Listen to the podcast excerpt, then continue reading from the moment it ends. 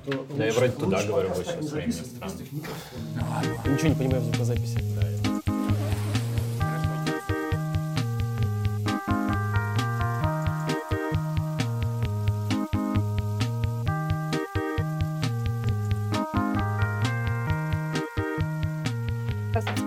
наше традиционное приветствие, чтобы немножко как бы погрузить и самих себя, и вас а, вообще в контекст подкаста. Итак, а, всем привет, с вами Лилия Лучик и, Дима Чиманов. и это подкаст Love and It. Это наш третий выпуск, посвящен сегодня продукт-менеджменту. Сегодня у нас в гостях Дима Берников и Марк Тен. Привет. Привет. Дима сейчас работает в LinkedIn. Я хочу, Дим, чтобы ты немножечко сам про себя рассказал в общих каких-то словах. Как ты добрался до жизни такой и какая у тебя теперь жизнь? Я работал в консалтинге в Москве, Мгм. в Бэйне. А, в какой-то момент мне очень сильно надоела вся эта ам, консалтинговая жизнь, постоянные переработки, не очень любимые проекты. А, захотелось ам, пойти ближе к IT-индустрии.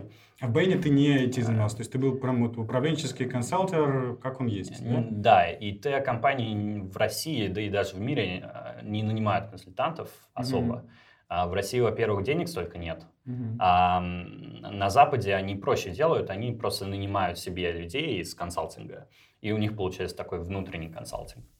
Вот, собственно, это то, что и произошло. А, и Первым а, делом я попал в LinkedIn только не в Америке, а в Дублине, и а, там занимался стратегией продаж.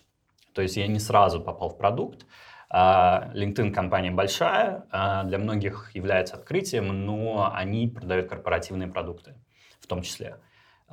И, собственно, я попал в эту отдел стратегии продаж в Дублине, два года там проработал, решил, что, опять же, мне хватит. Это все-таки, ну, продажи, на самом деле, это все-таки далеко от разработки, очень далеко. Особенно, когда офис находится на расстоянии, там, тысяч километров. И э, я перешел вот буквально 8 месяцев назад э, в продукт, уже непосредственно в самый такой основной LinkedIn. А, Это премиум и два новых продукта мы запускаем. У, А, у, да. Секретики. Ну, они, они не секретные, они просто еще настолько плохо работают, что как бы... То есть еще а- никто не видел. Видели, но просто те, кто видели, не очень а, возвращались. Ну, это сюда. твое, твое, твое авторство, да? То есть ты в этом... Нет, нет, эти проекты уже были, а я на них пришел уже, собственно, в... В некой стадии уже. Да, уже в нек- там на некоторых полностью сменилась команда, и теперь это такой перезапуск. А, Делаем две вещи. Платформа для а, фрилансеров на LinkedIn, да, так, чтобы можно было найти фрилансера или самому, если вы фрилансите, а, создать свое резюме там. И вторая платформа, которая мне сейчас очень интересна, это платформа для менторства. Мгм. Так, чтобы на LinkedIn можно было найти человека, который бы помог вам в выборе карьерного пути. Марк, расскажи про Передам себя. да, слово Марку. Я провел почти всю карьеру в sports.ru и, видимо, проведу ее остаток там же. Эм, Было бы не очень честно сказать, что я как-то сознательно хотел заниматься продукт менеджментом Я просто именно в эту компанию долбился три раза на протяжении трех лет э, в очень-очень разные места. Я посидел, по-моему, два дня э, на тестовых сменах в э, службу новостей. Мгм. Э, Новостником. да. И меня завернули, потому что я очень плохо переводил с португальского, который я даже не знал. Неудивительно, что ты плохо Справедливо. Да. Потом мы, кажется, собирались, они еще тогда, кажется, собирались запускать э, украинский офис в Киеве, и я хотел туда попасть маркетологом. Э, искали, конечно же, местного человека, но я почему-то упустил это при application, поэтому э, тоже получил отказ. И вот на третий раз появилась позиция продукт-менеджера младшего. Я туда снова подался, не получил никакого ответа, как-то очень грустно было от этого. И эм, даже не от отказа, а от отсутствия какой-то обратной связи. Поэтому я чуть поругался в почте э, на них и я сказал, ну хорошо, приходи, пообщаемся. И за сколько лет ты прошел вот этот вот путь от младшего продукт-менеджера до SEO sports.ru? Э, на прошлой неделе было 6 лет. Воу. То есть э, три раза встречался, чтобы попасть, и в итоге через шесть лет стал Chief Executive Officer. Ну, просто очень обидно было в самом начале, пришлось компенсировать позже. Оверкомпенсация. Ну да, сполна, сполна. Хорошо, ну а, мы знакомы с тобой несколько лет, когда мне кажется, года два или три назад ты еще выступал в роли то ли продукт менеджер то ли продукт директор Я, честно говоря, уже не помню на одном из наших э, публичных семинаров, где мы рассказывали про, про профессию. Вот. А с тех пор, наверное, твой взгляд на, на профессию это изменился. Интересно будет послушать, каким образом. И я так понимаю, что ты сейчас, ну, как бы совсем не, не, не продукт как бы вообще? Или, или, или твоя должность как бы включает тот же функционал каким-то образом? Ну, я думаю, что в компании масштаба sport.ru все равно э, и CEO тоже должен участвовать в продукте. Так было всегда исторически и при э, э Диме Навоше. И так, видимо, останется при мне. Наверное, команда хотела бы, чтобы э, моих, э, моего вовлечения э, в операции было, может быть, чуть-чуть меньше, но в целом это штука, которая мне органически интересна, и поэтому, конечно же, где-то в этом участвую, если вижу, что могу помочь, или если что-то вдруг едет не так. А, ну и, там, разумеется, на уровне каких-то больших и долгосрочных вещей. А, взгляд на профессию, на то, как этих людей выбирать, мне кажется, кардинально не изменился. Он во многом продиктован вообще культурой компании, а не тем, как я персонально смотрю на рынок. Хорошо. Я, в принципе, хочу разобраться как э, в России, как не в России, что такое продукт менеджер потому что вот э, Марк сейчас э, CEO, да, вот если гуглить на просторах интернета, то буквально на первой страничке Гугла находятся статьи, где продукт э, менеджеров называют мини-CEO, пишут, что это главный идеолог, напарник, что это человек, который должен сделать рывок, head of everything. В общем, ну, то есть настолько расходится какое-то и концептуальное понимание того, что должен делать человек и за что он отвечает. Мне очень интересно разобраться, во-первых, в чем разница э, в разных компаниях и какая-то, может быть, вот зарубежная специфика тоже есть. Вот, Дим, давай начнем с тебя. Как, как тебе кажется, кто такой продукт менеджер в современном понимании?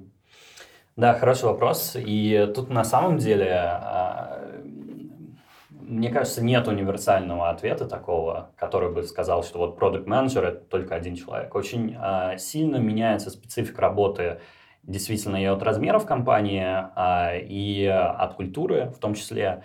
Э, на примере LinkedIn, например, да, LinkedIn это уже большая компания, там работают почти 10 тысяч человек. Э, там каждая функция работы продукт менеджмента она распределена по разным направлениям. Mm-hmm. И никто никому не подчиняется в прямом а, таком вот режиме, как принято по российской системе, когда у тебя есть там босс, и а, ну, всем как бы система, да, всем да. надо раздавать задачи. А, я очень хорошую статью видел на медиуме, к сожалению, не помню, кто написал, а, но как раз а, исследовался вопрос в том, что в зависимости от того, какие компетенции уже есть в компании, а, продукт выполняет либо а, задачи просто коммуникации с человеком, который этой компетенцией обладает, а, и сотрудничество с ним, либо уже на себя должен взять часть этой экспертизы и самому развивать какие-то отдельные направления. А направлений этих, ну, их довольно много, да, то есть там есть задачи и по маркетингу, и там есть и дизайн, есть и user research, есть, собственно, разработка стратегии, да, и эм, еще я могу перечислить несколько, но опять же, вот основное отличие э, это большая компания или маленькая, то, насколько вам придется увлекаться в каждую из этих отдельных областей или с кем-то работать. А второе – это культура. Западные э, организации, они очень плоские, у нас нет одного босса, всех. И даже если мы пойдем там наверх, э, если у нас какой-то конфликт, мы сойдемся только на уровне CEO. Ну, то есть, как бы... То есть, не ходим. Две, две ступени, да? То есть, да. Э, все и CEO. Э, да, то есть очень быстро организация распределяется под CEO, и дальше уже, ну, как бы никто напрямую никому не подчиняется. Все вместе работают. А вот я хотела бы задать а, такой же вопрос Марку, но я бы хотела, знаешь, сфокусироваться на чем? На каких-то личных качествах и на а, личных компетенциях, которым, которыми должен обладать человек, в джоб-тайтле которого там есть или может быть э, слово продукт? Ну, э, сложно так ответить. Во-первых, я, я тоже соглашусь с Димой, что все-таки это очень сильно отличается от компании к компании, потому что даже в рамках э, одного бизнеса, скажем, sport.ru, на разных этапах очень разные фокусы. Когда продукта не существует, его нужно создать. Понятно, что люди больше времени и усилий тратят на разработку, и, соответственно, там находится зона компетенции, в том числе менеджмента, когда продукт зрелый и с ним все хорошо, его нужно маркетировать, mm-hmm. или там сосредоточиться на монетизации, и э, вот эти зоны, они постепаются, покрываются постепенно, э, поэтому сказать, что есть какой-то такой hard skills, э, превалирование чего-то, на очень сложно. На уровне личности я, конечно же, сектант, и мне кажется, что главный навык продукт-менеджера — это эмпатия, потому что э, инструментальное развитие позволяет достаточно быстро пройти путь от человека, кто только-только начал работать в этой роли, к какому-то, видимо, неплохому специалисту.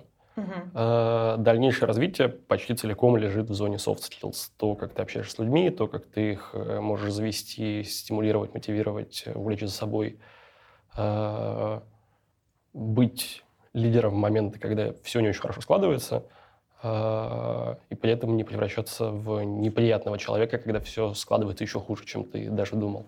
Вот как-то так, наверное, смотрю. А вот, вот эти вот э, эмпатия и soft skills также важны, когда ты в такой multinational 10 тысяч... Гораздо больше важны даже, да, да потому что, опять же, а, когда у тебя плоская структура, тебе единственный способ общаться с людьми — это их внимательно слушать и, собственно, а, делать так, чтобы они хотели с тобой работать. Mm. Ты ну, не можешь сказать, или даже если ты так скажешь, что потом у тебя пропадет контакт с человеком, там, иди делай то. А, и опять же, еще большую роль играет, когда компания становится большой. Потому что там уже тогда взаимодействие не только со собственной командой, там уже и взаимодействие и с другими отделами, и у них свои какие-то интересы. Со всеми ними надо ну, хорошо очень общаться. Поэтому, да, я согласен. А, собственно, вот как раз почему в больших компаниях а, ответственность очень сильно распределена, потому что продукт, он по сути, он занимается как раз исключительно общением. Очень много а, вот этих вот партнеров. А, а конкретно вот моя задача, честно говоря, она а, лежит а, как раз в области непосредственно фокуса на продукте. То есть разработка стратегии, а, менеджмент, такой performance management, то, что называется, да, то есть понимание как продукт развивается и что нам нужно делать. Потому что я вот смотрю на, на то, как вот у меня два продукта, они а, работают, у них почти нет времени вообще просто сесть и подумать. Постоянно какие-то встречи, да, там с дизайнерами, с соседними отделами, там с кем-то еще. Ну, то есть, да, а, эмпатия очень важна, и я бы добавил еще и фокус очень важен. То есть умение сказать «нет» в нужный момент угу. а, играет большую роль. Умение сказать «нет». Почему? Почему не да? Я хочу, чтобы вы все впустили да в свою жизнь. Почему, почему именно умение сказать нет ты выделил? Эм, ну, опять же, это вопрос фокуса. То mm-hmm. есть, э, когда есть э, каких-то три встречи, да, и там одна из них э, важна, потому что решит э, какой-то вопрос, там инженерам надо там, понять, как вообще что-то сделать, и без этого продукт никуда не пойдет, а вторая просто такая там информационная из соседнего отдела. Ну, то есть надо понимать, да, что да, тебя могут много куда позвать, но а, соглашаться и делать а, выбор надо только на конкретные очень вещи. То есть очень четко контролировать энергию. И вот у меня, собственно, как раз очень хороший пример, потому что один продукт, он а, очень четко понимает, что надо делать, и он а, в каждой встрече уделяет внимание непосредственно а, ну, со, самой встрече, потому что эта встреча важна.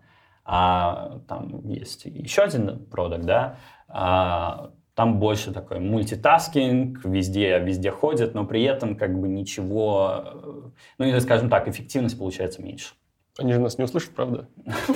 Ну, Ничего. Если очень захотят. Да. А, если очень захотят. Ну, я имен-то не раскрываю.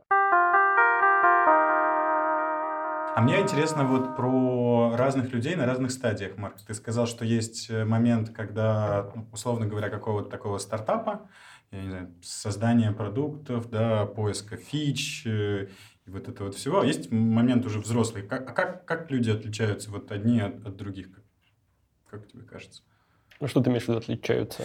Ну, это разные люди? Или это одни и те же в каком-то разном состоянии? То есть, если... С разным набором Да. там, компетенций. Мне кажется, что идеально, если это один и тот же человек, который развивается вместе с тем, как развивается компания. И, Мгм. ну, э, помимо sports.ru, я ради удовольствия довольно часто э, помогаю каким-то компаниям в России э, нанять продуктов. И, конечно же, типичная ситуация выглядит так, что заказчик найма не очень понимает, кого он на самом деле хочет. Есть какой-то абстрактный человек, какая-то абстрактная роль, которая подорожником прикроет э, все структурные проблемы.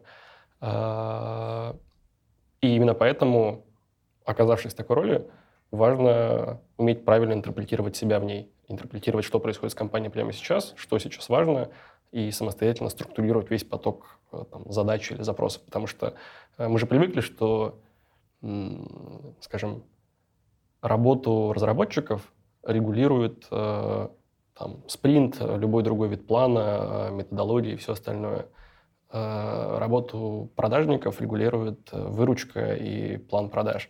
Работу продукта никто за продукта не структурирует, потому что он структурирует работу других людей.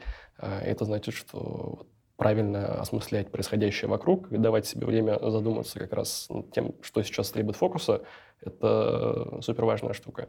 Мгм. То есть, такая осознанность. Ну, какое-то очень глубокое понимание и чутье собственного бизнеса. Мы же, в, в сущности, делая продукты, мы просто ну, мы занимаемся бизнесом, и все остальное — это прикладной инструментарий, будь то там детали того, как делаются мобильные приложения или разрабатываются веб-сайты.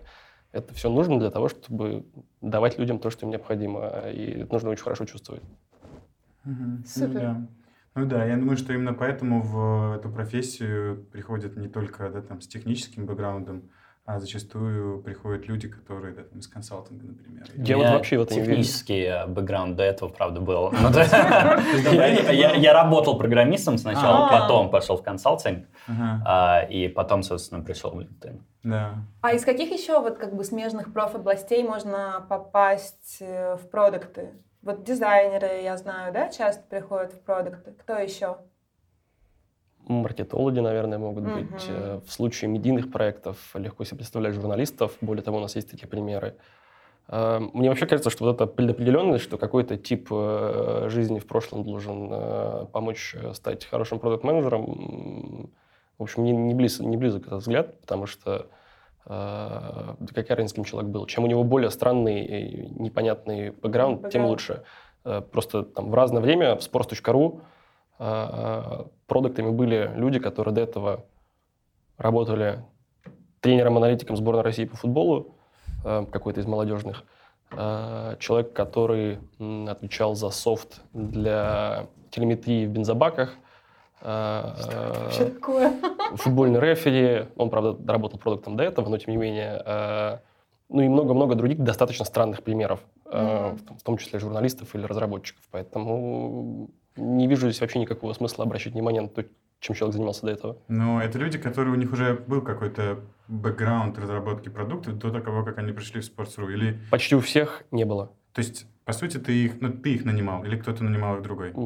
Значительную часть этих людей нанимал я. Понятно. Ну, тогда давай поговорим про вот эти вот критерии выбора, потому что, кажется, у тебя они какие-то особенные, судя по тому, что человек, который занимался телеметрией для бензобака, тебя заинтересовал, и ты его взял к себе. Ну, как, Ну, как- как выбрать человека? э, Это не должно выглядеть, как будто бы у меня есть э, какое-то особенное чутье на, на то, чтобы разглядеть э, вот такого странного человека э, издалека и понять, что он станет в итоге директором по продуктам с просто.ру. Все чуть проще. Во-первых, все-таки разработка софта даже для телеметрии – это, тем не менее, разработка софта, и он в этом смысле как раз-таки гораздо более подготовлен, чем остальные был, был профессионально. Во-вторых, э, у меня же был сайт-проект с э, школой продукт-менеджеров, Мгм. и... Product degree. Product Degree, да. Мгм. И э, он был одним из э, слушателей этого курса, по итогам которого э, я предложил ему работать в Sports.ru. Собственно, у нас таких э, трое. А сколько всего? людей в продуктовой команде? А, ну, в последние пару лет э, в периметре того, что называется sports.ru, на самом деле три компании находятся, Мгм. и я занимаюсь э, русской частью нашего бизнеса. А, там три продукта, включая директор по продуктам. А, плюс несколько аналитиков, плюс дизайнеры и все остальное.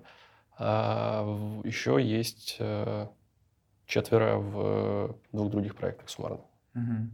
Ну вот про вот эти критерии выбора все-таки давай чуть-чуть побольше поговорим. То есть а, одна, одна из стратегий поиска людей, я, я ее, в принципе, понимаю, она эффективна, это делать из людей студентов, смотреть, как они работают в динамике, смотреть, как они работают с идеями и вообще на их дисциплину. Но, наверное, люди на собеседование тоже к тебе приходили, и ты кому-то отказывал или кого-то был готов брать. Вот какие там есть критерии? На что ты вообще смотришь? Что ты спрашиваешь? Что тебя интересует в в первую очередь?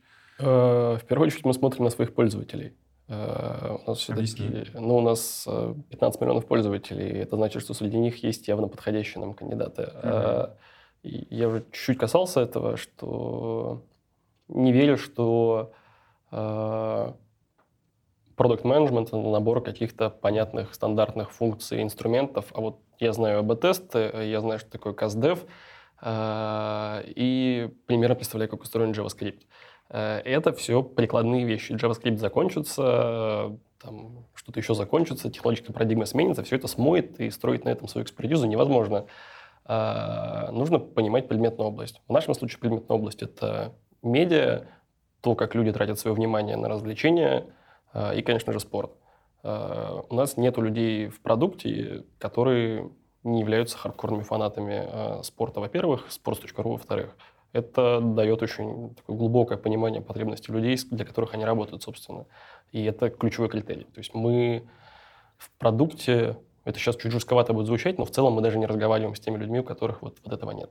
Послушать можем, потом объясним, что, извините, но не получится у нас ничего с этим. А, Такой опыт э, был однажды, и э, ну, стало понятно, что достаточно талантливый человек, э, способный к тому, чтобы воспроизвести эту роль в другом месте, просто ну, не попадает в нас. Вот. э, Это какое-то главное требование. Все остальное — это, опять-таки, зона soft skills, э, навыки общения, скорость мышления, возможность посчитать какие-то простые вещи в уме, э, здоровая реакция на критику, вообще здоровое эго. Все остальное, правда, я, я до sports.ru работал полтора года или год в рекламном агентстве. Я точно могу с уверенностью говорить, что для того, чтобы стать продукт-менеджером, никакого технического бэкграунда не нужно. Все написано в технической документации всех платформ и основных технологий. Это достаточно э, банальные вещи, если позволить себе чуть подумать или пойти спросить у кого-то из коллег, кто в этом понимает чуть лучше. А, Я согласен с Марком. А, Вот мы три области, получается, выделили. Это soft skills, понимание непосредственно предметной индустрии, где работает проект. А третья а, вещь – это такое умение динамически решать проблемы. То есть, ну, я согласен абсолютно, что там какой-то конкретный фреймворк или вот это поиски какой-то такой волшебной таблетки из того, что все, я сейчас буду делать вот так, и тогда все сложится. Так обычно не работает, потому что проблемы возникают очень разные, в очень разных сферах. А, И э, надо такой иметь общий скилл, э, собственно, ре- решения этих проблем. Техническое образование, ну, скажем так, вот если откровенно, оно, а, скорее всего, не полезное как раз потому, что кто-то знает Java, а кто-то там знает, я не знаю, еще какое-то другое, я не знаю, SQL или еще что-то. А, Скорее, а, оно полезно как более фундаментальная вещь по умению решать проблемы. Просто так получается, что инженерный подход, он действительно довольно эффективный. Да? То есть ты смотришь, как работает система, начинаешь осознавать проблему, а, смотришь на то, какие решения можно а, там нее, ну, как, какой путь, грубо говоря, к решению у тебя есть.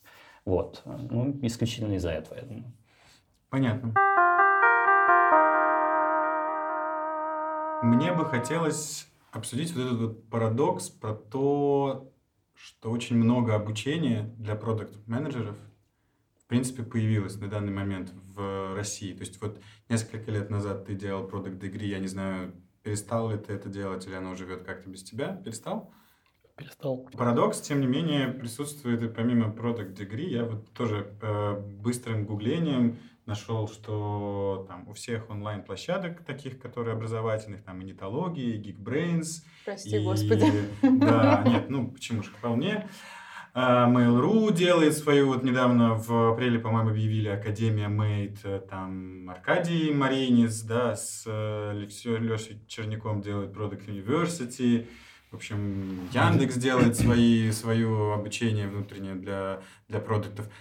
Бесплатная причем. Бесплатно. Нет, У меня друг учится там, кстати. в Яндексе Сейчас как раз он а, перешел, переквалифицируется из САП-консультанта и вот в эту школу попал. Мне просто Нет. интересно, почему вообще откуда взялся, откуда взялась такая ситуация, что все начали делать такие школы. То есть, ну, например, по, я не знаю, по QA, грубо говоря, да, по Quality Assurance, такие школы не делают вот так вот массово. То есть, да, понятно, все учатся программированию, да, понятно, еще что-то, но с продуктами ситуация явно выпирает. То есть, есть, есть ощущение, что почему-то все хотят, чтобы продуктов стало много. В реальности мы видим, что, ну, вакансий не так много на рынке, Ну, как... смотри, я Да. вот подготовилась. Давай, я вот подготовилась, подготовилась, да. и вот где мои циферки? Смотрите.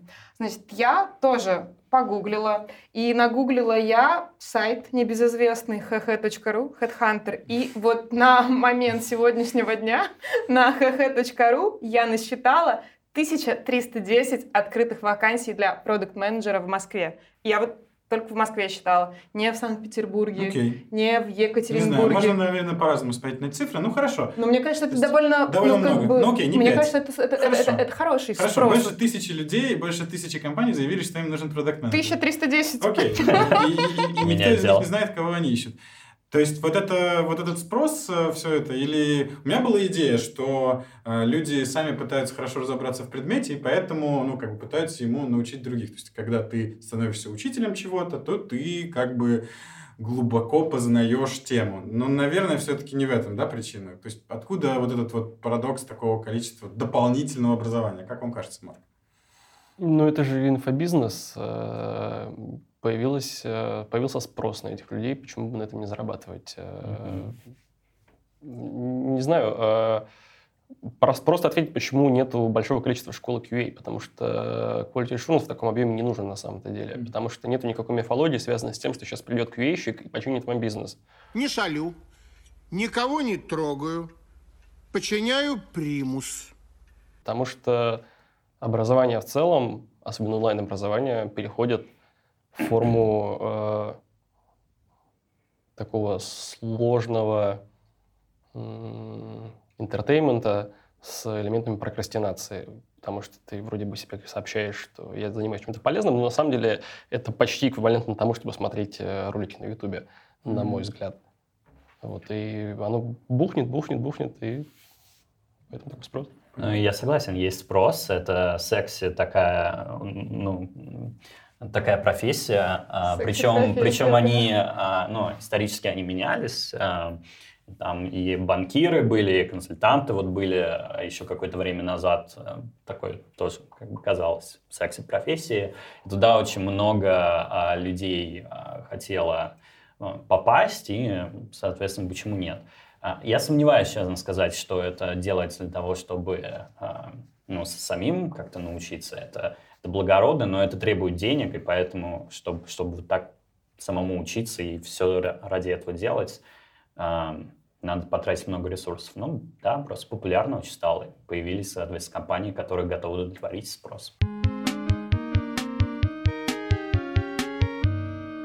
Ладно, а вот, вот, вот, вот мне, мне всегда интересно вот что. Я каждый наш выпуск хочу сменить свою профессиональную деятельность и всегда дотошно расспрашиваю всех наших гостей, что вот, вот допустим, я, вот я сейчас хочу пойти в продукт менеджер Я уже выяснила, что у гуманитариев тоже Лиль, есть шанс. Третий раз не прокатит. Я к десятому определюсь эпизоду. В общем, я хочу пойти в продукт менеджеры С чего мне начать? А, Хорошо, школы онлайн выяснили, ну как Не бы не, не работает, да. Вот, может Был- быть, Была одна хорошая, но ее закрыли. Да, это тоже уже мы Но выяснили. это было не онлайн, подожди. Было да, это офлайн, конечно, был офлайн только. да, ну и многие, которые ты перечислил, они тоже офлайн, насколько я знаю. Мгм. Но а, я, я бы так сказал, что здесь есть две части, да, вот в этом желании.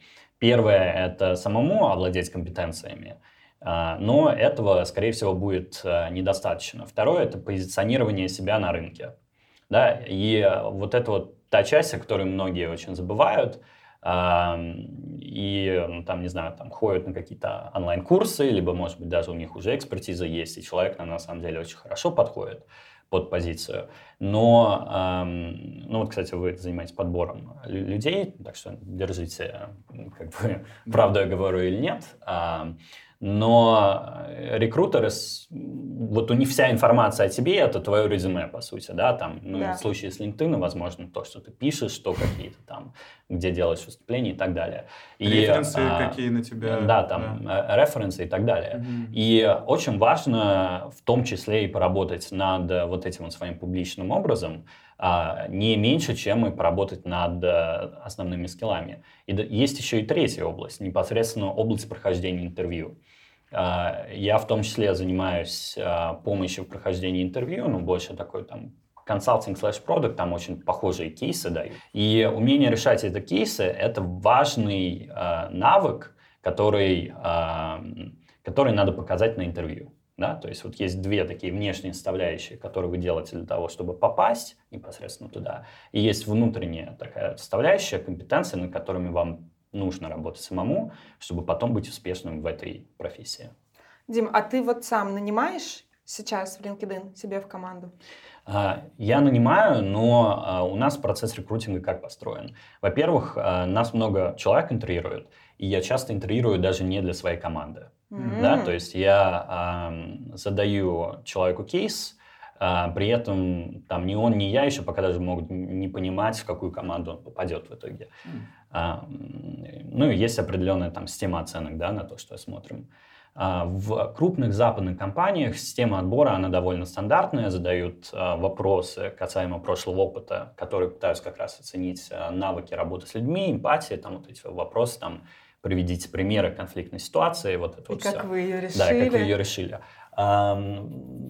но в, в контексте именно продукта э, задают еще вопросы непосредственно про продукт, которым занимались, да, если у вас такой был. А, а потом есть непосредственно часть с кейсом, да, то есть э, как раз оценивают вот это, то самое умение, о котором мы до этого говорили, умение решать сложные проблемы на ходу, умение правильно их структурировать и находить правильный вариант решения. А расскажи, пожалуйста, про свое собственное собеседование mm-hmm. в LinkedIn, то есть вообще как это было и как вот вообще устроиться в такую Сколько компанию. Стадий, да, да, это же ну, компания мечты. А, ну, для кого-то. Я интервьюировался два раза. Собственно, один раз в Дублин и второй раз из Дублина в а, Сан-Франциско. Сан а, ну, поблажек не было. Там, как бы даже второй раз. У меня было шесть интервью. А, на каждом из интервью был а, была часть с кейсом и была часть с вот этими вопросами. Да, иногда больше уходили в кейсы, иногда задавали больше такие абстрактные вопросы, иногда задавали очень конкретные вопросы про продукт, которым я буду заниматься. А, а иногда это было просто вот как раз про, там, приведите примеры. Да, мы обсуждали на тему того, насколько я хорошо умею работать с людьми. Да, а, ну, соответственно, да, 6 интервью конкретно с Сафран, я общался с команды вот этой вот группы стратегии, да, и а, непосредственно с, а, с там, продуктом, с которым я буду работать. А мне вот э, интересно еще поспрашивать про то, э, насколько финансово амбициозным людям есть место в этой профессии. То есть можно вообще кучу денег заработать, ну, когда ты продукт? Или я, лучше в банке да, сразу я, я, я просто поизучал, я поизучал э, историю и про Россию, которая ну, нам видна, потому что мы таких людей ищем в Spice IT.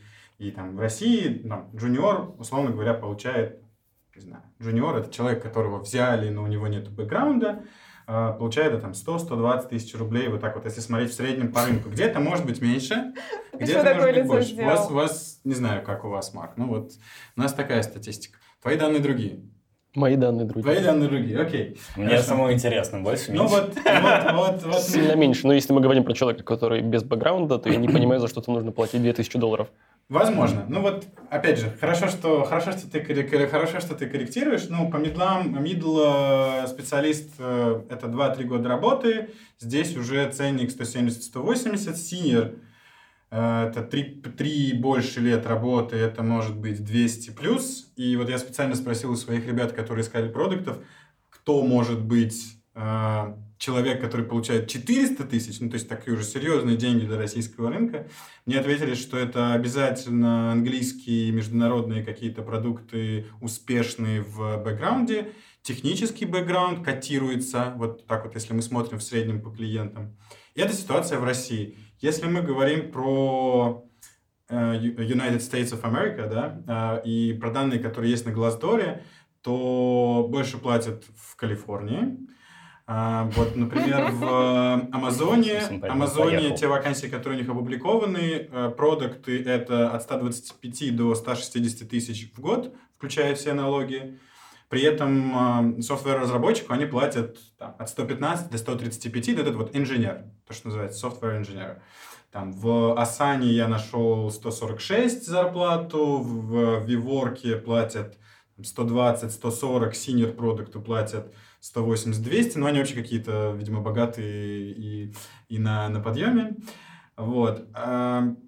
И мне, собственно, интересно, вот люди, которые хотят кучу денег заработать, им имеет смысл становиться продуктами или, может быть, им сразу там в предприниматели идти, рисковать какими-то своими деньгами, кредиты брать? Как, как вы это видите вообще? Вот есть ли, есть ли большие деньги в профессии? Марк, давай, может, с тебя? Большие деньги в профессии есть, но если это единственная мотивация, то, конечно, эти продукты не стоят. Наверняка можно зарабатывать все еще в России э, сильно больше в каких-нибудь инвестиционных банках, если они вдруг еще остались живых. Но вот в продукте вы нашли 1300 вакансий, в инвестбанковской есть, надеюсь, 13. Да, примерно так. Э, может быть, даже меньше. И те в Лондоне. И те в Лондоне, да. И туда не возьмут.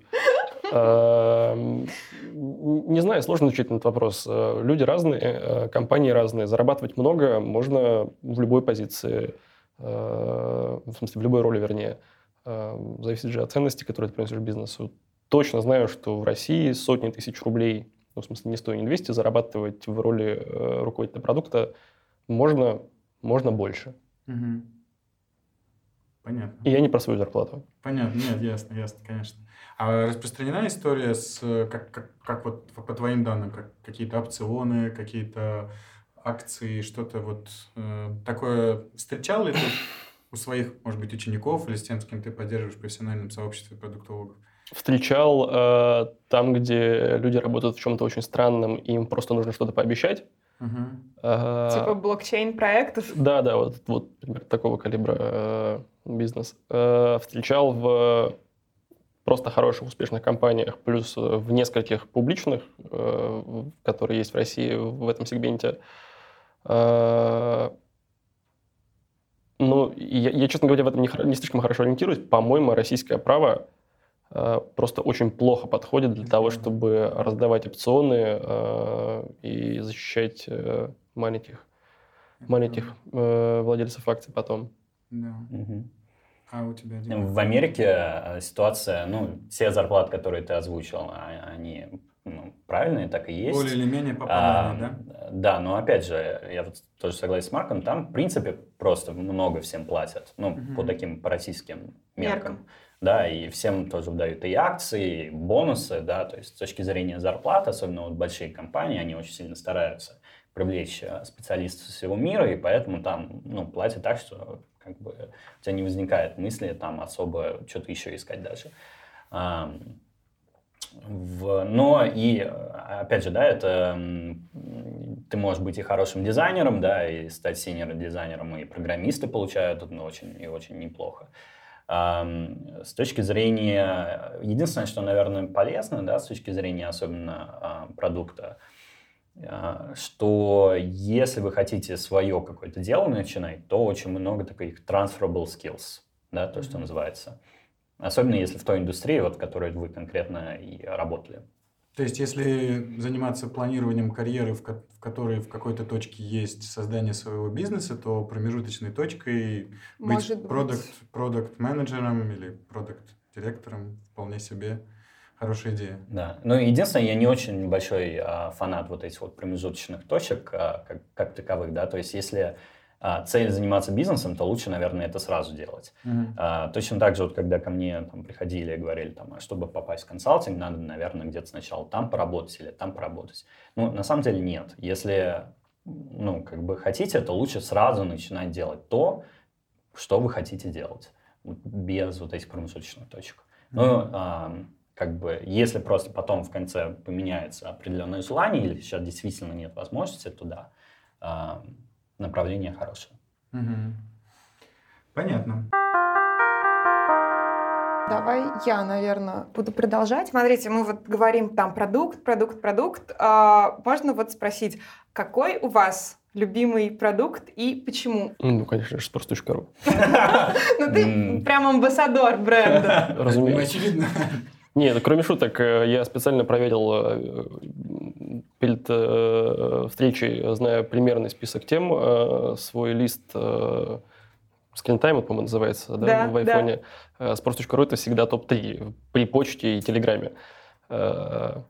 Это правда так. Есть э, другой продукт, которым пользуюсь достаточно давно, при этом там, к его качеству или стабильности периодически бывают вопросы, но что-то очень идеологически меня цепляет, это SoundCloud. Они же, наверное, могли пойти э, по модели развития, как другие стриминговые сервисы, покупка лицензионных прав, э, подписка и, собственно, дистрибуция этой подписки. Э, они в основном занимаются созданием платформы для независимых музыкантов. То есть это главный, как мне кажется, по-прежнему канал, через который независимые музыканты доставляют свою музыку, э, и это, это что-то очень ценное. Да, я тоже, на самом деле, перед э, приходом на подкаст э, так начал думать, какие у меня действительно любимые. А, Мне недавно для меня открыли Тильду. Вот я делаю сейчас свой лендинг-пейдж, да, и я пробовал до этого VX, да, вот эти всякие другие там сайты, а, которые обещали простоту удобства, а получалось какое-то просто страшное, вообще уродливое там сайты, на которые просто плакать хотелось сразу, и там кровь шла из глаз. Вот, а, ну, не хочу заниматься излишней рекламой, но действительно сделали так, что просто все удобно, все довольно интуитивно, и ты понимаешь, что, что куда и надо нажимать.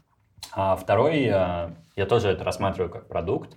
А, Поскольку живу в Калифорнии, я решил приобщиться к электрокарам, Мгм. купил себе Теслу. Мгм. И Теслы, конечно, они умудрились сделать, ну, не просто машину, а такую игрушку на колесах. Здорово, супер. А вот такой вопрос. Если бы вы были, не знаю, фаундером, кофаундером какого-то продукта, что бы это был за продукт? Тут, я думаю, можно пойти как бы от боли и рассказать, что кому-то из вас как бы там не хватает в жизни, ну, либо там от чего-то другого пойти, я не знаю.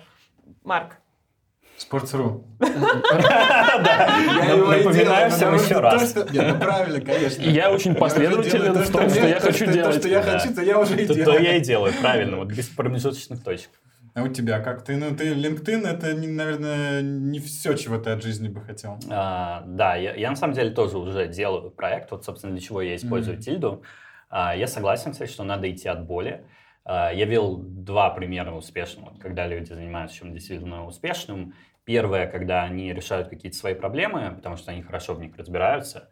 А второе, это когда находят какие-то очень нишевые вещи, которые скрыты Маленькие, от да. посторонних. Да? То есть вот эти все истории о том, что мы сейчас пойдем делать гейминг в VR, там уже настолько много просто людей, настолько это очевидные вещи, что там, ну, как бы мало чего есть, да, вот находить какие-то ниши, это интересно. Вот, приготовьтесь, потому что у меня одновременно она и ниша, и как бы личная боль. А, Я делаю проект по а, аутсорсингу а, дейтинга, да, то есть... А. Если вы посмотрите, там, когда есть... Это, подождите, как? Мне нужно время, чтобы... мы сейчас- мы сейчас тебе Аутсорсинг дейтинга. Сейчас, ты все знаешь. Тоже жалко тратить время на свидание, хотел бы, чтобы это делал кто-то Ам, другой. э, Даже, даже... Ну, тут, как бы тут надо отличать, в какой момент ты хочешь остановиться и взять уже под свой, под свой контроль, потому что так можно полностью заутсорсить. Но, а, но суть в том, что вот эти... Появилось очень а, удобные средства онлайн-знакомств, да, Тиндер. да, там Тиндер, все как Бамбл. бы... Я вот два только знаю. Э, Да, ну там, грубо говоря, их много, да, но все равно с ними есть проблема, потому что вот такая вот иллюзия большого выбора, а в результате все равно там надо вот э, свайпить постоянно, потом вот эти вот переписки, а если там Очень посмотришь, сматывает. но переписки, они не очень личные на самом деле, потому что вот эти вот э, там 10-15 сообщений, которые вы там поговорите перед тем, как встретитесь, ну о чем они, да, там что-то там про путешествие рассказал, что-то поделился какой-то шуткой. Ну, там не то, чтобы прям вы душу раскрываете, ну, не знаю, если делаете, то, наверное, не так происходит. Ну, то есть, э, это такой довольно процесс, который просто приводит э, к тому, что вы там приходите на свидание. Но многие там не отвечают, есть вот это явление онлайн-гостинга, там иногда беседы там зависают, опять же, надо свайпить. Вот, собственно, ну, я делаю проект. У меня даже сайт свой есть, но он, правда, не рассчитан на русскую аудиторию. а Я изначально позиционирую больше для англоязычной аудитории. Вот. mysmartdating.com. А, Можете даже посмотреть. Он Я пока напишу. все в таком очень э, простецком виде, но я работаю. А расскажи, пожалуйста, вот да, подробнее про LinkedIn, про то, кто входит в твою команду и за что ты конкретно отвечаешь вот э, в такой вот странной... Больная тема на самом деле, потому что, а, опять же, да, там LinkedIn а, очень большая компания. Я сейчас попробую перечислить основных э, персонажей, которые там есть. А, И помним, да, что это там люди на равных взаимодействуют. Это непосредственно product strategy, это занимаюсь я, есть э, product э, есть product manager, есть project manager, есть инженер, есть user research, есть business development, есть data science manager, а, ну и там еще побочные там сервисы а такие, да, то есть вот мы насчитали уже 8 человек, которые часто находятся в одной комнате и обсуждают какое-то решение, которое, ну, касается, в принципе, там, если это мы говорим о вопросах непосредственно стратегии ключевых решений, касаются всех, да, и вот в такой команде надо работать так, чтобы все-таки решения принимались. Ну, Вот. а твои-то какие конкретные вот задачи? Да, Расскажи да. про их специфику. Вот, собственно, какая конкретно у меня, да, что входит э, в Product Strategy? Как я уже сказал, очень много времени занимает непосредственно продукт менеджера это просто пойти со всеми договориться, да, с учетом того, сколько даже людей в команде. А непосредственно думать про развитие продукта и про то, как мы вообще выстраиваем стратегию, это вот как раз э, больше, скажем так, моя, ну, я бы не сказал, что это только я делаю. Все должны про это думать, включая инженеры и продукта, но я этим просто занимаюсь больше всего. Что туда входит? Это непосредственно разработка стратегии определенного видения того, как продукт должен выглядеть через а, там, несколько лет, а, сколько он там должен был зарабатывать или какие критерии успеха у него должны быть. Там, и дальше отматываем пленку назад, а, что должно произойти через год, что должно произойти в следующем квартале, а, как мы будем мерить наш успех, да, то есть, опять же, там, про успех можно говорить в разных понятиях. И когда вот такой вот план уже есть непосредственно квартальный, а, я уже вовлекаюсь а, меньше ну, в сами решения такие более операционные, но я продолжаю решать ам, сложные, скажем так, сложные вопросы, на которые надо подумать. Каждый раз они разные. А, Это может быть вопрос, как мы монетизируем, да, то есть он такой на самом деле не очень э, очевидный. Там есть разные там, способы, как все это сделать, и надо ну, сесть и подумать. Может быть вопрос, там, на какие рынки мы должны выходить. А, Может быть вопрос, там, какую фичу нам лучше делать и как это вообще повлияет на метрики. Собственно, я занимаюсь вот этим и потом а, ставлю, скажем, для команды, для своей таргеты. Ну, таргеты это не то, что я там ставлю и потом просто всех наказываю, бонусы раздаю. Это больше такой ориентир для нашей команды, понимать, куда двигаться. И какой критерий, а, какой KPI для нас является успехом. Вот. А последующая часть, третья составляющая, это а, performance management. То есть, а, когда план есть, когда у нас есть видение, когда мы понимаем, какой у нас KPI и какие фичи мы делаем, я смотрю на то, как они себя реализовывают. Действительно, мы движемся по курсу, который вот изначально мы задали, или мы куда-то отклоняемся, и надо его пересмотреть. Спасибо. Окей. Так, у тебя есть вопрос? Да, мне еще интересно поговорить про людей, которые на данный момент ну, как бы являются уже, то есть мы поговорили про тех, кто хочет стать продуктологом. Про меня. Да, да, да, про Лилию, например. Вот. А про тех, кто... Уже в профессии. Уже в профессии. То есть у меня, в принципе, такой отправной вопрос здесь был, такой HR-вопрос, который, который, который всех, всех бесит. Вот есть HR-вопрос, который всех бесит, это кем, кем вы себя видите через, Через 5 пять лет. лет. Но его я вас спрашивать не буду. Мне хочется Слава понять, да, кем, э, во-первых, э, человек, который сейчас является продукт менеджером может хотеть стать через 5 лет, и как это вообще профессия через 5 лет ну, поменяется, как вам кажется? То есть что, что через 5 лет должно измениться у тех людей, которые сейчас в ней, и, ну, соответственно, параллельная тема про то, как это вообще все будет по-другому. Марк, может быть, ты? Эм, Ну, вот то, что сейчас Дима рассказал, это же гораздо более гранулированная специализация, чем то, что обычно ищут в России. И это некоторая, наверное, зрелость рынка и бизнеса в целом. А, Ну и возможности просто больше инвестировать в функцию, поэтому платить несколько зарплат вместо одной, как хотели бы Мгм. русские предприниматели. Э, Поэтому я думаю, что там на дистанции двух-трех лет, во-первых, чуть-чуть спадет спрос, а, Надеюсь, что все осознают, что продукт-менеджерам нельзя решить сразу все проблемы мира. Вот. А потом появится специализация. Продукт-маркетинг, продукт-монетизation и так далее, все остальное. А, Чего делать людям, которые сейчас уже э, зарабатывают этим на жизнь? Наверное, еще раз переосмыслить, точно ли они выбрали правильных э, людей и партнеров для того, чтобы этим заниматься. А, Точно ли они являются единомышленниками, потому что если нет, а уже есть какой-то технический скилл ведения проектов и разработки продуктов, самое время подумать о том, чтобы сменить команду и перейти туда, где э, Они хотели бы быть. другая эмоциональная вовлеченность, да.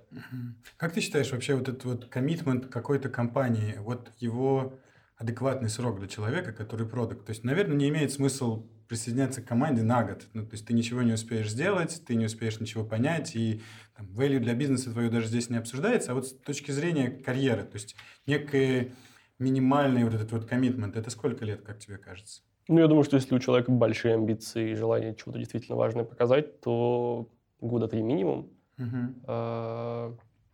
Наверное, это сильно зависит от размера продукта. Опять-таки, есть же большие компании, где релиз раз в полгода. А, Полгода прожил, один релиз сделал. Прожил меньше полугода, ничего не сделал. И- Я, правда, на практике с таким не встречался, надеюсь, такого не существует в больших масштабах. А, Но три года, во-первых, это, мне кажется, циклом, за который и сама компания может пройти какой-то существенный путь, чтобы э, день входа сильно отличался от дня выхода, и, возможно, тогда день выхода перенесся еще на следующие три года. Мгм. Вот. А, во-вторых, я даже не знаю. а, не знаю. Я просто в своей компании работаю уже 10 лет. Мне очень интересен этот момент перехода из одного бизнеса в другое, потому что когда ты ну, предприниматель и отвечаешь за свой собственный бизнес, это по-другому. Я, конечно же, чувствую это как, как такой а, долгосрочный челлендж, и я вижу, как все это эволюционирует. Мне, например, очень интересно, я как бы всем советую этот коммитмент ну, делать надолго. А вот ты, Дим, как вот, вот этот вот срок, сколько стоит работать, чтобы это имело смысл, вот продуктом? Хм. Интересный вопрос.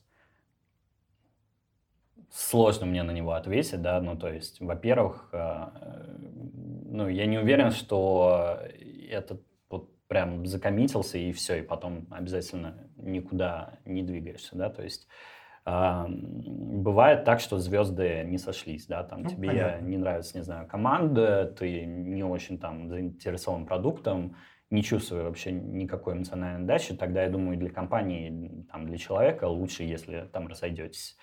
А, но я согласен, что чтобы добиться какой-то экспертизы и реально понимать вещи не на таком поверхностном уровне, а уже иметь какую-то интуицию, какие-то скрытые феномены находить, надо все-таки довольно ну, длительный срок, да, то есть я он когда работал э, в стратегии продаж, я через э, год уже начал понимать вещи, которые, э, ну, вот совсем были неочевидны, да, там, когда я только пришел. А, На гораздо более глубоком уровне понимать, как взаимодействуют все элементы между собой.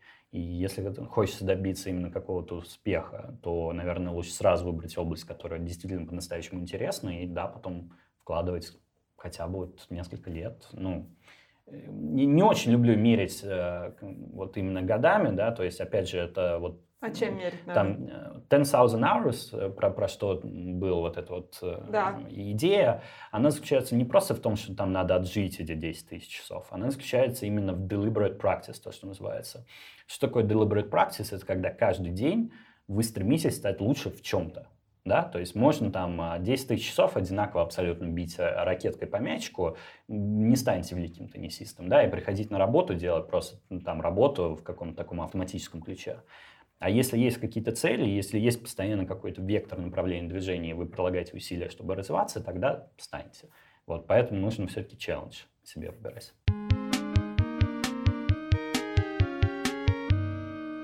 И вот мой как раз-таки следующий вопрос из твоего сейчас спича вытекает. Что ты делаешь, чтобы стать лучше? Как ты прокачиваешься? Расскажи, Deliberate пожалуйста. practice, да. Поделись Интересно. этими жемчужинами мысли. А, Ну, на самом деле, в контексте вот именно моей работы, там хватает deliberate practice именно на работе. Потому что нету такой э, какой-то рутинной э, части, ну, по крайней мере, ее довольно мало.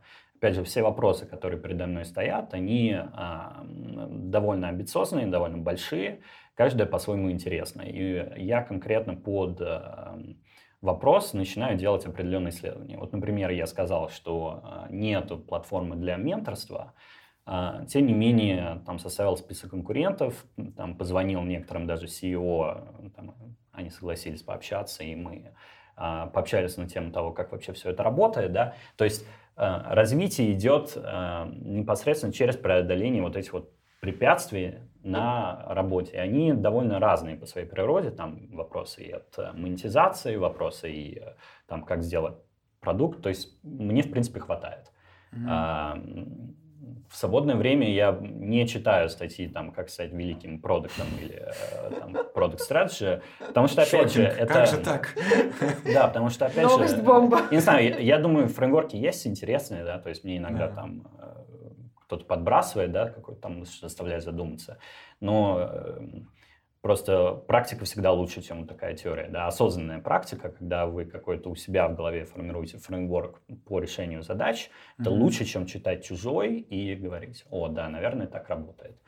Я Вот. вообще не переношу бизнес-литературу и просто вот если... Отвращение. Я, я просто не выдерживаю. Я не, не понимаю, как люди читают, особенно истории успеха. Не знаю, мне, мне не получается. Я вот просто, у меня аллергия. Вот. А какой deliberate practice, мне вот просто еще интересно, может ли он быть не профессиональный? То есть могут ли быть какие-то такие, знаешь, э, не знаю, сторонние какие-то занятия, не знаю, там, спортом, например, которые помогают тебе стать в этой профессии, например, лучше, потому что ты там определенные какие-то свои soft skills тренируешь. Это вообще вопрос э, имеет право на существование, как вам кажется? Есть что-нибудь такое, что может быть полезно, Марк? Тебе как кажется? Я довольно усердно в последнее время стал заниматься с психотерапевтом. Мгм. И so far мое So good. лучшее решение э, для карьеры, кажется. Серьезно? Абсолютно. А я сегодня Диме М, с утра скидывала шутку, что в 2019 году у тебя как бы только два пути. Либо пойти на терапию, либо начать записывать свой подкаст. Мы вот с Димой, очевидно, как Да, бы... Вы выбрали как раз два разных пути, мне надо определиться еще. Порекомендуй психотерапевта. Ам, А у тебя такие какие-нибудь сторонние, ну, не рабочие, что помо- позволяет тебе в профессии быть лучше? Ну, ты чувствуешь, что это дает тебе какое-то дополнительное подкрепление именно в рабочей, в рабочей, как бы, твоем развитии. Есть что-то такое? Э, Очень хороший вопрос, но э, да, есть. э, Просто как раз умение заниматься вот этой deliberate practice и быть осознанным в работе, оно не приходит из ниоткуда. Чтобы уделять проектам достаточно быть вовлеченным, надо, чтобы понимать, что когда ты там приходишь домой, у тебя там тоже все в порядке, да, то есть здесь помогает спорт, а, Здесь помогает выстраивание других сфер жизни, да, то есть э, я не там сутками провожу время на работе и только решаю там анализы конкурентов делаю, ну, то есть э, какой-то вот эмоциональные проекты, вот как, которые я там делаю, Мгм. как сайт project, да, которые меня Мгм. вдохновляют. А, Это все очень важные части, то есть умение наладить свою жизнь в целом, оно привносит свои плоды и в том числе там, в работу. Ой, я своим э, сотрудникам очень часто рассказываю историю, которую мне поведал э, спортивный врач, с которым мы как-то раз оказались в одной группе при восхождении, ну, там конкретно было восхождение на Монблан, не очень сложное, и она занимается спортсменами, которые бегают ультрами- ультрамарафоны. И рассказала она мне следующую истину, что побеждают не те спортсмены, которые больше всех тренируются, а побеждают те спортсмены, которые быстрее всего восстанавливаются во время ну, как бы, периода отдыха. Поэтому я всегда своим сотрудникам говорю, что как бы если вы любите свою работу, пожалуйста, отдыхайте, потому что как бы часть работы это отдых и диверсифицировать свою жизнь, ну как бы очень важно, потому что я лично ну как бы от этого очень ну, заметно подпитываюсь и мне кажется это каким-то таким важным, важным, важной, важной частью а, вот этого вот deliberate practice, наверное, самосовершенствования в плане работы. А еще было бы здорово, мне кажется, понять про ваши профессиональные мечты. Марк, расскажи мне, пожалуйста, свою главную... Хотя нет, давай так, не обязательно самую главную, но просто одну свою профессиональную мечту. А почему не главную? Ну, я просто не хочу ставить каких-то ограничений, любую. Марк уже, Марк уже CEO. Ну, Чего вот, можно хотеть да, еще больше поэтому, от жизни? Поэтому я ему и задаю этот вопрос. Спортсру и так лучше всех. Президент галактики. Мы это знаем. Это факт, который в этой комнате Неоспорим. общепризнан. Спортсру Да. инопланетянам еще надо. Э, Ну, во-первых, в этом есть э, доля правды. Э, В инопланетянах? Да. Если на каком-то таком бытовом уровне размышлять, то хотелось бы, конечно, сделать из компании что-то радикально другого масштаба. То есть выйти за там, периметр нашей ниши э, и соприкасаться с чем-то еще. Мы, в частности, сейчас думаем о запуске э, отдельного тайтла про спорт как занятие, про здоровый образ жизни, про mental health, про э, питание, тренировки и все остальное. Дико Ну, это интересно. Просто такое Мгм. маленькое окошечко в э, диверсификацию, в поиск каких-то других ниш. Э, но мне сложно, честно говоря, назвать это мечтой. Э, ну, вот такая у нас есть задача, хочется это сделать. Так, чтобы прям мечтать о чем-то очень-очень несбыточном или сложном, наверное, о том, чтобы Россия стала рынком, в котором не приходится думать о политических или экономических рисках, занимаясь бизнесом. Все остальное, все свои мечты мы вполне в состоянии самостоятельно реализовать. Здорово, спасибо большое за ответ. Окей, хорошо. Давайте такой финальный вопрос. Что бы вы посоветовали человеку, который сейчас пойдет на собеседование на позицию продукт менеджера там, один или два каких-то таких вот коротких совета, Как не провалить собеседование, на что, собственно? может быть, на что настраиваться, что, что подумать, что прочитать. Какой такой один совет или что нужно держать в голове? Давай, Марк, может быть, ты? И Я достаточно давно не собеседовался, поэтому мне сложно предположить, как бы я сейчас себя повел. Э, Это может быть не очень корректно, но я бы, наверное, постарался э, добиться встречи с человеком, который прям принимает решение о найме, а не с рекрутером. Э, И такому человеку гораздо проще объяснить свою ценность через понимание, чем, собственно, занимается бизнес этого человека и чем я могу ему помочь, или почему мне это важно, например. Все остальное, какие-то детали, я вот, давайте и- изучим и подготовимся, сколько шариков влезает в вагон метро, или как там это звучит. э, К такому подготовиться достаточно сложно. Методически можно, конкретным вещам для конкретного бизнеса, наверное, не очень. Э, Просто пре- предметно понимать, чем занимается компания. Спасибо. Дима? Э, Есть три области. Ну, Я, поскольку занимаюсь все-таки подготовкой, ну, занимался, я сейчас просто времени не хватает. А, Подготовка людей к интервью. Три области есть, да. А, То, о чем сказал Марк, это непосредственно учить э, компанию, ответить для себя вопросы вот эти вот стандартные, там, а что бы вы хотели улучшить, там, что сейчас не работает, как вообще все это должно развиваться. Но это только одна часть. Вторая часть это непосредственно связано с умением проходить интервью. Опять же, да, то есть вот если мы думаем про контекст конкретного интервью, люди о вас ничего не знают, с течением того, как вы сами себя обернете, да, и вот как, как вы себя запозиционируете. А, Методологически подготавливаться к типам вопросов, кейсам, я считаю, нужно. Но если вы действительно серьезно относитесь к тому, чтобы а, пройти в какую-то компанию, И опять же тут важно понимать различия. Это не вопрос к тому, что надо заучить 100 билетов, это вопрос к тому, чтобы уверенно себя чувствовать, решая вот эти вот самые кейсы, так называемые, да, какие-то задачи на ходу. А, есть на самом деле довольно много вспомогающих а, фреймворков, каких-то стартовых, которые вам помогут не потеряться в самом начале, а как-то довольно быстро сформировать определенное дерево решений, так что все это будет казаться довольно логичным. А, и третье, тоже все-таки рекомендую подготовить истории. Да, там, я не знаю, как конкретно в русских компаниях спрашивают, но на Западе это стопроцентно вас спросят. Там, приведите пример конфликтной ситуации, приведите пример, как вы там с кем-то общались хорошо или плохо. А, и ее надо не то, чтобы заучить там слово-слово и потом как робот пересказывать, а скорее понять вообще, что человек хочет, и иметь какие-то вот такие примеры, которые вас в выгодном свете позиционируют. То есть, ну, все-таки надо помнить, да, что э, процесс именно отбора и процесс работы — это две разные вещи. Там даже если вы супер классный с точки зрения скиллов, все равно лучше подготовиться, если вы серьезно это а, настроены. И я согласен, что еще хорошо бы какой-то реферал э, иметь, как-то неформально с человеком пообщаться, если возможно. А, там, очень хорошая практика — это найти как знакомого знакомого на LinkedIn или там, в Фейсбуке, а, попросить его подать, рассказать больше там, про компанию, как-то, может быть, сначала даже неформально встретиться с decision-мейкером. Конечно, это шанс увеличивает.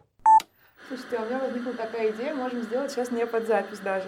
Вот Марк давно не проходил собеседование, ты вообще, наверное, тоже давненько этого не делал. Давай вот мы очень много говорили про э, динамические решения. Давай ты сейчас э, задашь несколько кейсов Марку и, ну, несколько кейсов Диме. Можно по одному? И вот проверим на практике. А мы можем попробовать? Давайте попробуем. Я, кстати, пока ты говорил, понял, что в России все-таки а, нет такой структуры у, у найма, мне кажется. Ну, то есть, когда ты говоришь про очень конкретные блоки и последовательность, а, может, потому что у меня очень много опыта в прохождении собеседований, а, но так по рынку, мне кажется, такого не замечаю. Возможно, в Яндексе или Мейле такое существует, но ну, да. вот здесь нас, не наблюдаю такой штуки. Нас по-другому, потому что здесь на текущий момент абсолютно точно рынок стопроцентно принадлежит кандидату.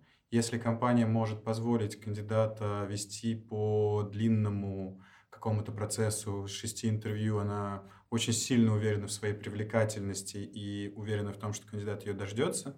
То сейчас она более-менее такие вот, ну, я тут сказал, почти на все профессии в IT востребованность хороших людей настолько высока, что если ты не можешь весь процесс уместить там в 2-3 встречи, то да, 3 это даже много, в 2 встречи, то ты зачастую проигрываешь. Поэтому очень большое количество компаний стараются это свести там, к минимальному количеству встреч. Соответственно, там нету такой структуры.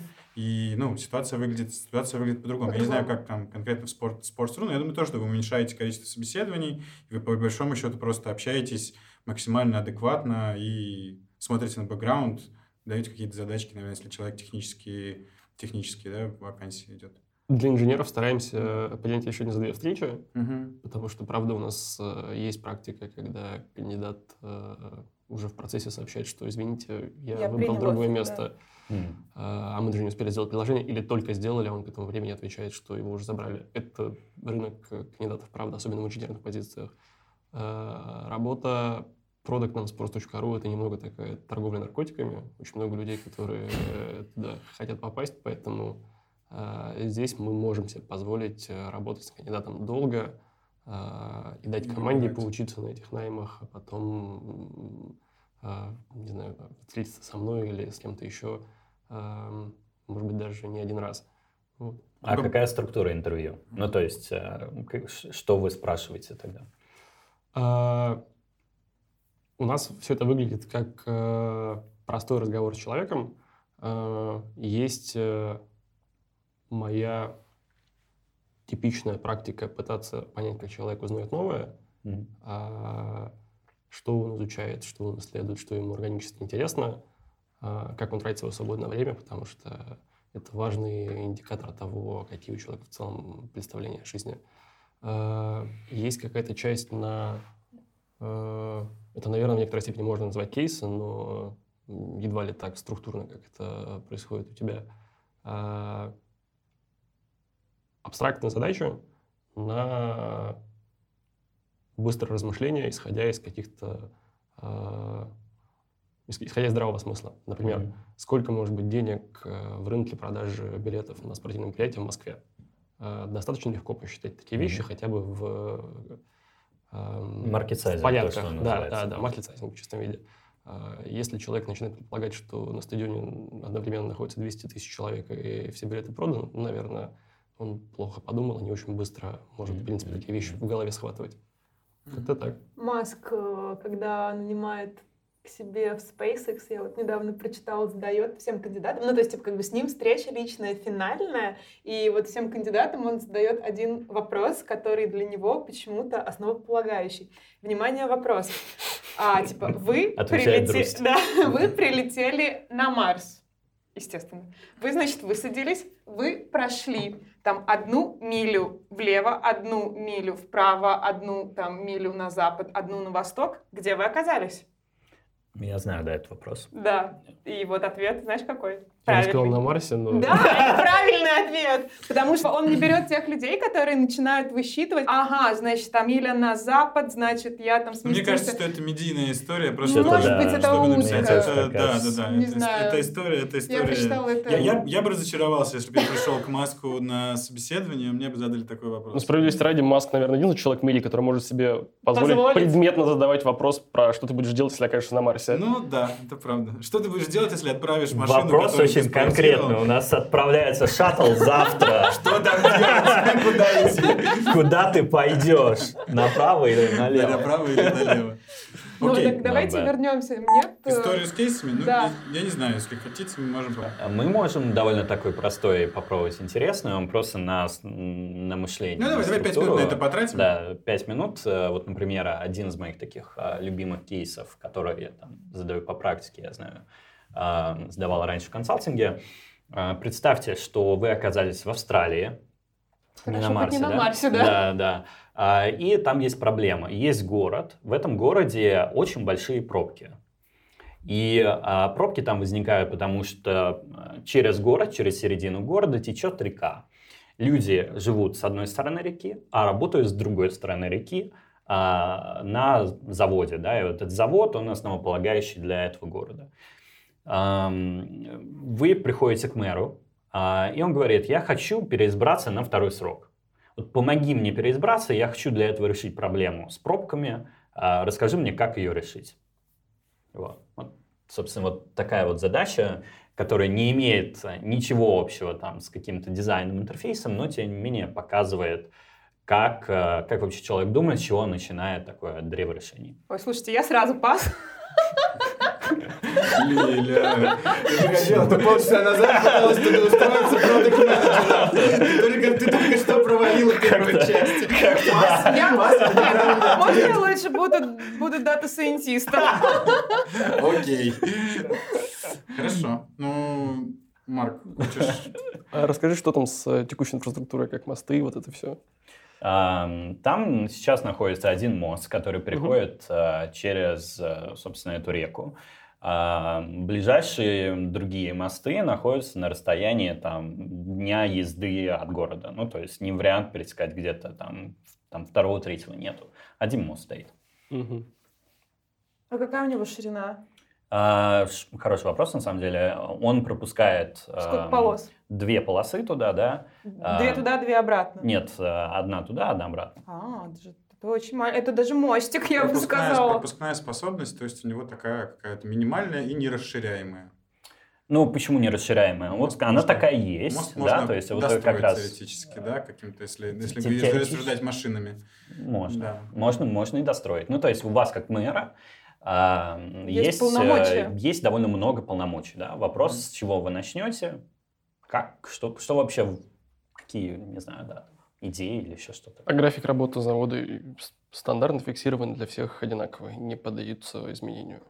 А, Хороший, на самом деле, тоже такой э, интересный подход к этому. А, Да, он стандартный, правительство требует, чтобы смена была исключительно там с 8 до 6 вечера, запрещают работу там неурочные часы, к сожалению. Я построила просто жилой комплекс на том берегу, на котором завод, да и все. А через 10 лет получил бы там гетто. Да. А какой паттерн э, текущий у людей, как они добираются на работу? Все на Да, машине, вот- на общественном транспорте? на Вот, вот, вот это хороший, э, на самом деле, вопрос. Смотрите, для, прежде чем решать такую задачу, сначала надо понять э, как раз две вещи. А, Во-первых, что реально надо сделать, а во-вторых, что, какая ситуация, в чем, в чем проблема-то. Мы ее коснулись довольно верхнего уровня, но в целом, как обстоит дело, в городе живет 10 тысяч человек. А, Из этих а, 10 тысяч человек ам, 2 тысячи человек ездят э, на работу, собственно, через этот мост. А, Каждый ездит на собственной своей машине. И а, пропускная способность моста, вот как в одну сторону, 500 а, машин в час. Да? То есть, опять же, 2000 человек должны добираться каждый день в одно и то же время, пропускная способность 500 машин в час. А, это пом- помогает вам оценить размер пробок. Вот сколько они в пробках проводят. Мгм. Можете сейчас примерно посчитать. Если Ну, ну, если 2000... на ч- Они в 4 часа должны Да. провести в... Да, да, собственно, четырехчасовые огромные пробки. Ну, Если то они есть, одновременно выедут. а, Да, но А смена начинается, Б. смена начинается примерно в одно время, поэтому будем считать, что выезжают в одно время. Ну, вот представьте, насколько недовольны люди, да, такой сложившейся ситуации. А, начали предлагать а, интересные решения, да, то есть мне, мне нравится то, что сказал Марк, а, такое, начиная с самых каких-то простых, просто давайте просто поменяем смену, ну, Мгм. может быть, она сама рассосется. Вот. Но это только часть того, что надо понять в этом кейсе. Второй важный момент, который многие упускают, описание ситуации человека, на которой вы работаете. Мэру важно не само решение проблемы пробок, а важно переизбраться, показав, что он пробки проблему решил. Мгм. А, И, соответственно, решения, которые связаны с тем, чтобы людям как-то сделать жизнь немножко более неудобной, да, там в обязательном порядке всех пересадить на велосипеды или Да. что-то такое, а, вот про такие решения надо думать в контексте переизбрания мэра. Да, они могут сработать, пробки исчезнут, но мэра-то не переизберут. Да, и вот это вот а, действительно интересное отображение реальной ситуации, как работает особенно в компании больших, да, бывают разные цели. То есть вам говорят, что продукт запускается, и вот у него какая-то вот такая цель, но человек, который там спонсирует все это дело, у него может, быть еще какая-то вторая цель. Мгм. Важно понимать контекст. Так, ну что же делать? Ну, а если построить еще какое-то градообразующее предприятие? Чем этот завод занимается?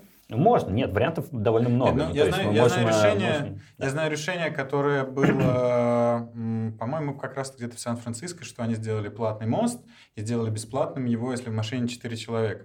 То есть таким образом как бы на работу одновременно добирается. Но надо сделать платный мост, и из-за этого как бы не совсем это как бы такое четко проходящее решение. Да, да, видишь, Вот. понимаешь, что как платный мост, он немножечко может в негативную дать Да, да, да, да. и дать повод другим кандидатам сказать, что так решили проблему, а теперь люди должны платить. Как Слушайте, бы ну мне кажется, что в контексте русского мэра нужно, конечно же, просто по- пообещать построить второй мост, переизбраться и строить его. Тоже вариант. Плиткой все надо положить плиточкой. Нет, ну еще можно пустить, наверное, паром в какой-то момент. Но тоже дорогое решение.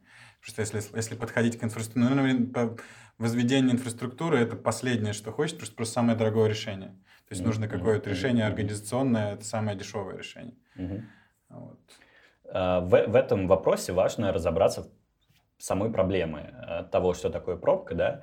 И э, пробка это когда у вас есть э, ограниченное пространство и а, ну, довольно много участников движения пытаются попасть все, все в одну точку. Поэтому а, вот дерево решения будет строиться из того, что вы сначала думаете, окей, пространство ограничено, можно ли расширить это пространство? Действительно, там есть разные способы а, как э, его расширить, пропускную способность построить второй мост. А, Есть интересный вариант, довольно элегантный, это сделать а, реверсионную полосу, да, а, но она только на 50% а, облегчит проблему пробок.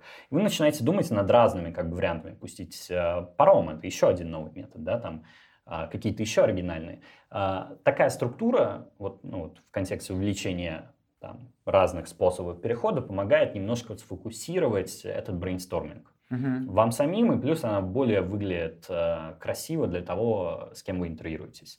Второй вариант – это сократить вообще количество людей, которые находятся на мосту. Тут уже начинаются вот эти вот варианты, там, построить жилье или построить завод, наоборот, где-то там, а, э, ну, в какой-то конкретной точке времени поменять смены, да, и вы начинаете думать, как вообще уменьшить количество людей а, м, машин, вернее, да. Ну, и есть вариант, который вот сократить непосредственно, ну, большую плотность сделать людей, да. То есть у нас проблема Четыре пробок есть а, три переменных, по сути, да. Это а, размер, размер вот участок прохождения, 4, извините, размер, их скорость прохождения, да, то есть, может быть, там стоит ограничение 30 км в час, вы его снимете, и все пройдет Мгм. а, да, там количество участников вот этих вот дорожного движения и их плотность. Мгм. Вот. Это ну, одна из причин, почему людям, которые там с техническим образованием, немножко иногда чаще проще решать такие вопросы. Просто это непосредственно задача на своем таком глубоком уровне физическая. Но затем нужна и эмпатия, да, так, чтобы понять, что если вы там всех создаете в такую большую кучку, там пошлете на каком-нибудь автобусе, э, и все, типа, вопрос решен, как бы мэр-то не переизберут. И тогда, Мгм. может, даже вот решение интересное там в контексте российского мэра, что как бы, видимо, кто-то и посоветовал. Как российский мэр все, все умеют, это, это, понятно. Окей, ну что, тогда давайте с кейсом закончим. Спасибо большое. Ну, то есть я так понимаю, что это вот какой-то такой пример того, Пример, что да, в в LinkedIn принципе, могут спросить Да. и прямо на собеседовании заставят порассуждать. Да, у меня спрашивали вопросы. У тебя, например, есть э, ящик э, черный, который вырабатывает нефть. Что ты, за сколько, ну, сколько он должен стоить? За сколько ты его готов продать? Мгм. А, И, и такого- сколько дают времени на то, чтобы подумать, или ты отвечаешь сразу? Вы рассуждаете вместе. А, вы рассуждаете но вместе. о- очень грамотная практика – это сказать, окей, мне надо там 30 секунд подумать, Ага. реально у себя в голове сформировать вообще там, о чем Мгм. вы хотите говорить. И опять же, это просто более так выглядит репрезентабельно, когда Мгм. вы говорите, окей, есть там четыре элемента, или есть там Мгм. три, вы сразу становитесь таким Уже человеком, презентуешь, который что-то понимает. Мгм, Даже если мгм. вы сами еще пока не до конца определились, Мгм. лучше что-то выбрать, а, Мгм. чем там случайные просто гипотезы кидать. Круто. Хорошо. Спасибо большое. Подписывайтесь на нас Везде. везде. Просто и в везде. Apple, подкасты, и в Гугле, и в общем везде. С вами была Была Лилия Ля, Ломчик, да, был Дима Чебанов. Марк Тен и Дима Бекников. Пока-пока. Всем спасибо. Спасибо. Пока. Пока.